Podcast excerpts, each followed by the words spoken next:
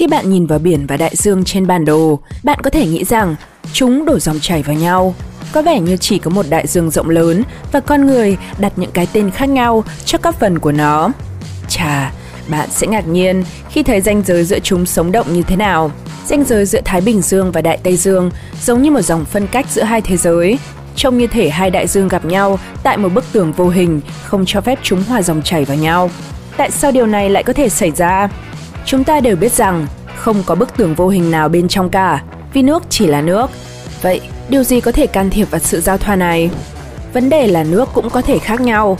Đại Tây Dương và Thái Bình Dương có mật độ và thành phần hóa học khác nhau, mức độ mặn và các đặc tính khác cũng khác nhau. Người ta có thể nhìn thấy màu sắc của chúng không hề giống nhau. Ranh giới giữa hai vùng nước với các đặc điểm vật lý và sinh học khác nhau được gọi là các vùng đệm đại dương. Haloclise, ranh giới giữa các vùng nước có độ mặn khác nhau là ngoạn mục nhất.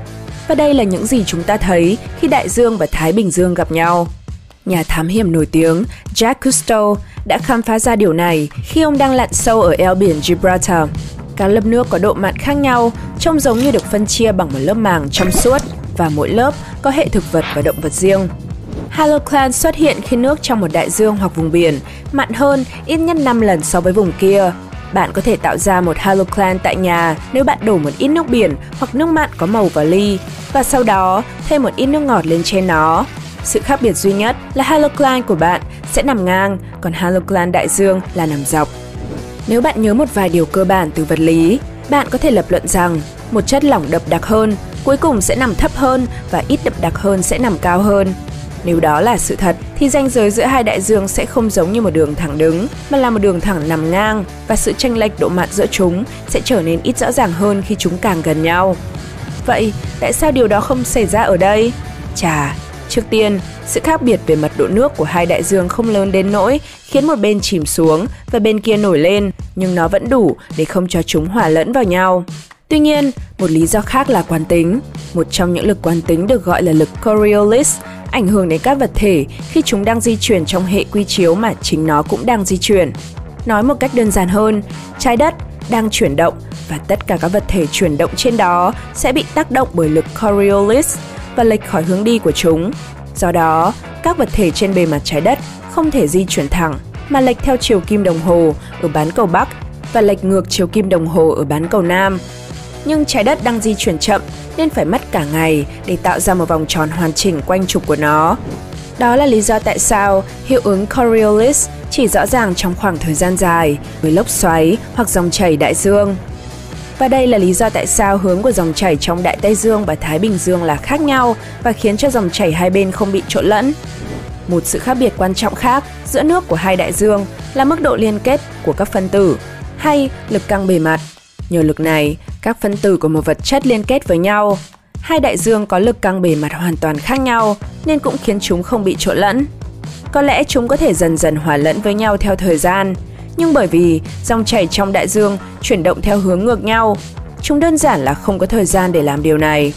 Chúng tôi nghĩ rằng cả hai đại dương chỉ toàn là nước, nhưng các phân tử riêng biệt của nó chỉ gặp nhau trong một khoảnh khắc ngắn và sau đó bị cuốn theo dòng chảy đại dương. Mặc dù vậy, bạn không nghĩ rằng chỉ có Đại Tây Dương và Thái Bình Dương mới không hòa hợp với nhau đấy chứ? Có rất nhiều nơi trên hành tinh mà nước ở hai vùng biển hoặc sông không hòa vào nhau. Ngoài ra, còn có thermocline, ranh giới giữa vùng nước có nhiệt độ khác nhau, như dòng hải lưu ấm ở vùng vịnh và dòng nước lạnh hơn nhiều ở Bắc Đại Tây Dương. Chemocline là thứ tuyệt vời nhất. Đây là ranh giới giữa các vùng nước có vi khí hậu và thành phần hóa học khác nhau. Biển Sargasso là chemocline lớn nhất và được biết đến rộng rãi nhất đó là một vùng biển nằm trong Đại Tây Dương, không có bờ biển, nhưng bạn không thể nào không chú ý đến nó. Hãy cùng xem những vùng đệm Klein kỳ diệu nhất khác nữa trên hành tinh. Số 1. Biển Bắc và biển Baltic Hai vùng biển này gặp nhau gần thành phố Skagen của Đan Mạch. Nước trong chúng không hòa trộn vì mật độ khác nhau. Đôi khi, bạn có thể thấy sóng của hai vùng biển va vào nhau và tạo thành bọt biển. Tuy nhiên, nước của chúng dần hòa lẫn với nhau. Đó là lý do tại sao biển Baltic hơi mặn nếu không có nước đến từ biển Bắc, nó sẽ là một hồ nước ngọt khổng lồ. Số 2. Biển Địa Trung Hải và Đại Tây Dương. Chúng gặp nhau tại eo biển Gibraltar và có mật độ cũng như độ mặn khác nhau. Do đó, nước của chúng không hòa lẫn vào nhau được. Số 3. Biển Caribe và Đại Tây Dương.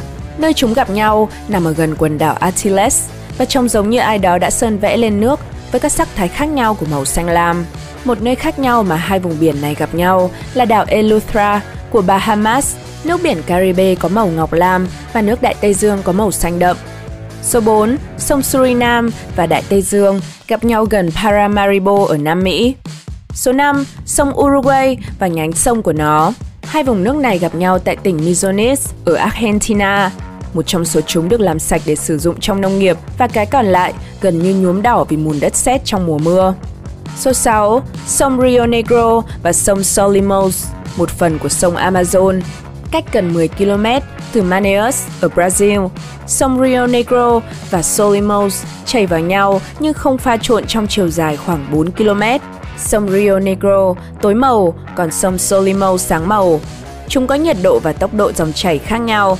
Số 7, sông Moselle và Rhine. Chúng gặp nhau ở Koblenz, Đức. Sông Rhine có dòng nước sáng hơn và sông Moselle thì tối màu hơn.